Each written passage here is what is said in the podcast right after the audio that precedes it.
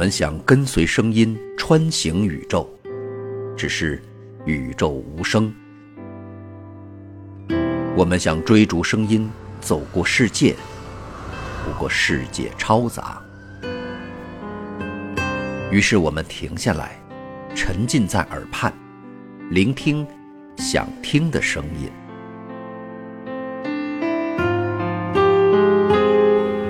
欢迎来到给小白白的有声书。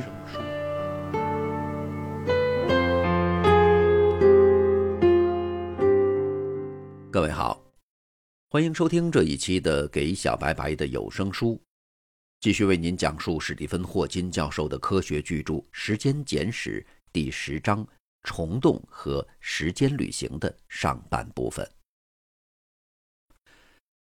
我们在上一章讨论了为什么我们看到时间向前进，为什么无序度增加，并且我们记得过去而不是将来。时间被当成一条笔直的铁轨，我们只能往一个方向前进。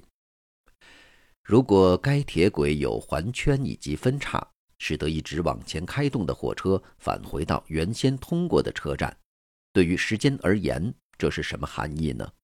换句话说，我们能否旅行到未来或过去？威尔斯在《时间机器》中，正如同其他无数科学幻想作家那样，探讨了这些可能性。科学幻想的许多观念，诸如潜艇和飞往月亮等等，都已变成了科学的事实。那么，时间旅行的前景又如何呢？一九四九年，库尔特·戈德尔。发现了广义相对论允许的新的时空，这首次表明物理学定律也许的确允许人们在时间里旅行。哥德尔是一名数学家，他由于证明了不完备性定理而名震天下。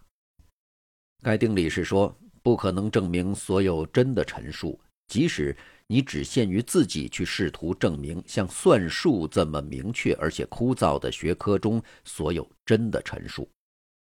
就像不确定性原理一样，这个定理也许是我们理解和预测宇宙能力的基本极限。然而，至少迄今，它似乎还未成为我们寻求完备的统一理论的障碍。在美国普林斯顿高级学术研究所，戈德尔在和爱因斯坦度过他们晚年时，通晓了广义相对论。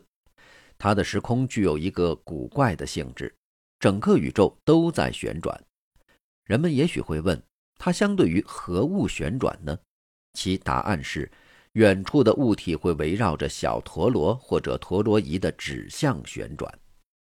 这导致一个附加的效应：某人可能在乘航天飞机出发之前即已回到了地球。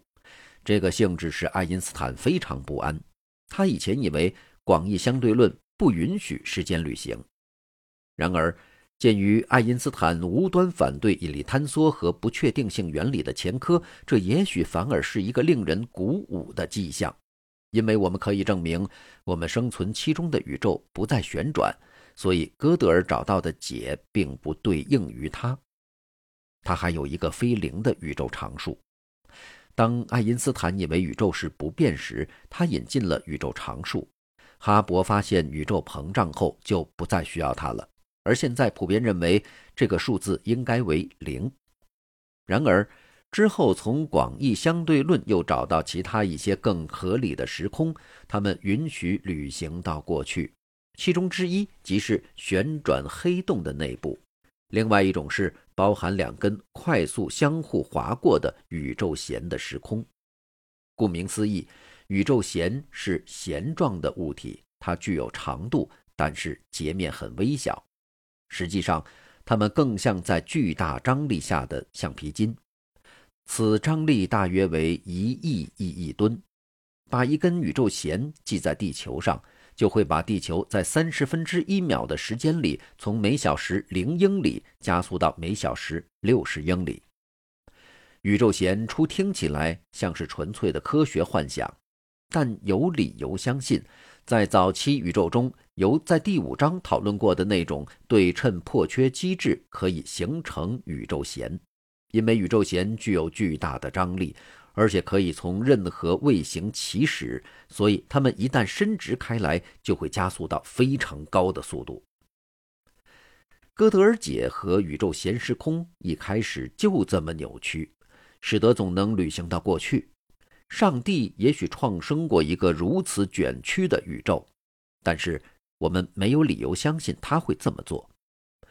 微波背景和氢元素风度的观测表明，早期宇宙并没有允许时间旅行所必须的这一类曲率。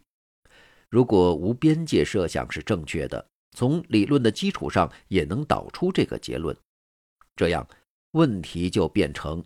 如果宇宙从不具备时间旅行必须的曲率开始，我们能否随后把时空的局部区域卷曲到允许时间旅行的程度？快速恒星际或星系际的旅行是一个密切相关的，也是科幻作家关心的问题。根据相对论，没有东西比光运动得更快，因此。如果向我们最近邻的恒星比邻星发送航天飞船，由于它在大约四光年那么远，所以我们预料至少要等待八年的时间，旅行者们才能回来报告他们的发现。如果要去银河系中心探险，那么至少要十万年才能返回。相对论确实给了我们一些宽慰，这就是在第二章提及的双生子阳谬。因为时间不存在唯一的标准，而每一位观察者都拥有他自己的时间。这种时间是用他携带的时钟来测量的。这样，航程对于空间旅行者可能比对于留在地球上的人显得短暂得多。但是，那些只老了几岁的空间旅行者返回时，并没什么值得高兴的，因为他发现留在地球上的亲友们已经死去了几千年。这样。为了使我们对他们的故事有兴趣，科幻作家必须设想有朝一日我们能运动的比光还快。这些作家中的大多数似乎并未意识到，如果你能运动的比光还快，那么相对论意味着你就能向时间的过去运动，正如以下的五行打油诗所描述的那样：有位小姐名叫怀特，她行走的比光还快得多。他以相对性的形式在当天刚刚出发，却已于前晚到达。关键在于，相对论认为不存在让所有观察者都同意的唯一的时间测量。相反的，每位观察者各自有自己的时间测量。如果一枚火箭能以低于光的速度从事件 A 旅行到事件 B，就比如说，是二零一二年伦敦奥运会的百米决赛的现场，旅行到比邻星议会第十万零四届会议的开幕式。那么，根据所有观察者的时间，他们都同意事件 A 发生于事件 B 之前。然而，假定飞船必须以超过光的速度旅行，才能把竞赛的消息送到议会。那么，以不同速度运动的观察者关于事件 A 和事件 B 何为前何为后，将会众说纷纭。按照一位相对于地球静止的观察者的时间，议会开幕也许是在竞赛之后。这样，这位观察者会认为，如果只要不理会光速限制，飞船就能及时的从 A 赶到 B，然而在比邻星上，在离开地球方向以接近光速飞行的观察者就会觉得事件 B，也就是比邻星议会开幕式，先于事件 A 及伦敦奥运会百米决赛发生。相对论告诉我们，对于以不同速度运动的观察者，物理定律显得是完全相同的。这已经被实验很好的检验过，即使我们找到更高级的理论去取代相对论，它很可能仍然会被作为一个特性保留下来。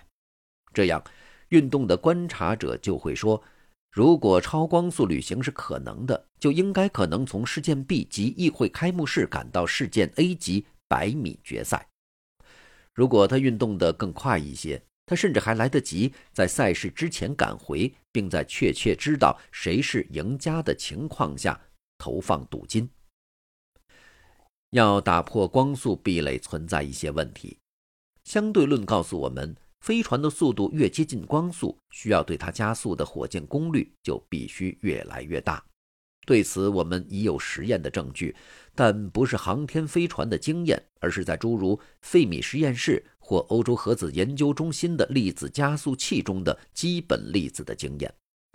我们可以把粒子加速到光速的百分之九十九点九九，但是不管我们注入多少功率，我们都不可能把它们加速到超过光速壁垒。航天飞船的情形也是类似的，不管火箭有多大功率，也不可能把飞船加速到光速以上。这样看来，快速空间旅行和逆时间旅行似乎都不可行了。然而，可能还有办法。我们也许可以把时空卷曲起来，使得 A 和 B 之间有一条近道，在 A、B 之间创生一个虫洞就是一个法子。顾名思义，虫洞就是一个时空气管，它能把两个相隔遥远的几乎平坦的区域连接起来。在几乎平坦的背景中，虫洞两个端点之间的分离和通过虫洞本身的距离之间没有什么必要关系。这样，我们可以想象。它可以创造或者找到一个从太阳系附近通到比邻星的虫洞。虽然在遥远的太空中，地球和比邻星相隔二十万亿英里，但是通过虫洞的距离却可以是区区几百万英里。这就允许百米决赛的消息赶在议会开幕式时到达。接着，一位前往地球旅行的观察者还能够找到另一个虫洞。使他能够从比邻星在议会开幕时出发，在赛事开始前返回地球。这样，虫洞正如超光速旅行的任何其他可能的方式一样，允许我们逆时旅行。时空不同区域之间的虫洞的思想，并非科幻作家的发明，它的起源是非常令人尊敬的。一九三五年，爱因斯坦和罗森写了一篇论文。在该论文中，他们指出，广义相对论允许他们称之为桥，而现在称为虫洞的东西。爱因斯坦罗森桥不能维持的足够久，使得航天飞船来得及穿越。当虫洞掐断时，飞船会撞到起点上去。然而，有人提出，一个先进的文明可能使虫洞维持开放，可以这么做。也可以把时空以其他方式卷曲，使它允许时间旅行。人们可以证明，这需要一个负曲率的时空区域，正如同一个马鞍面。通常的物质具有正能量密度，它赋予时空以正曲率，如同一个球面。这样，为了使时间卷曲成允许逆时旅行的样子，我们需要的是负能量密度的物质。好，感谢您收听这一期的《给小白白的有声书》，在下期的节目当中，继续为您讲述本章的下半部分。下期节目，我们再见。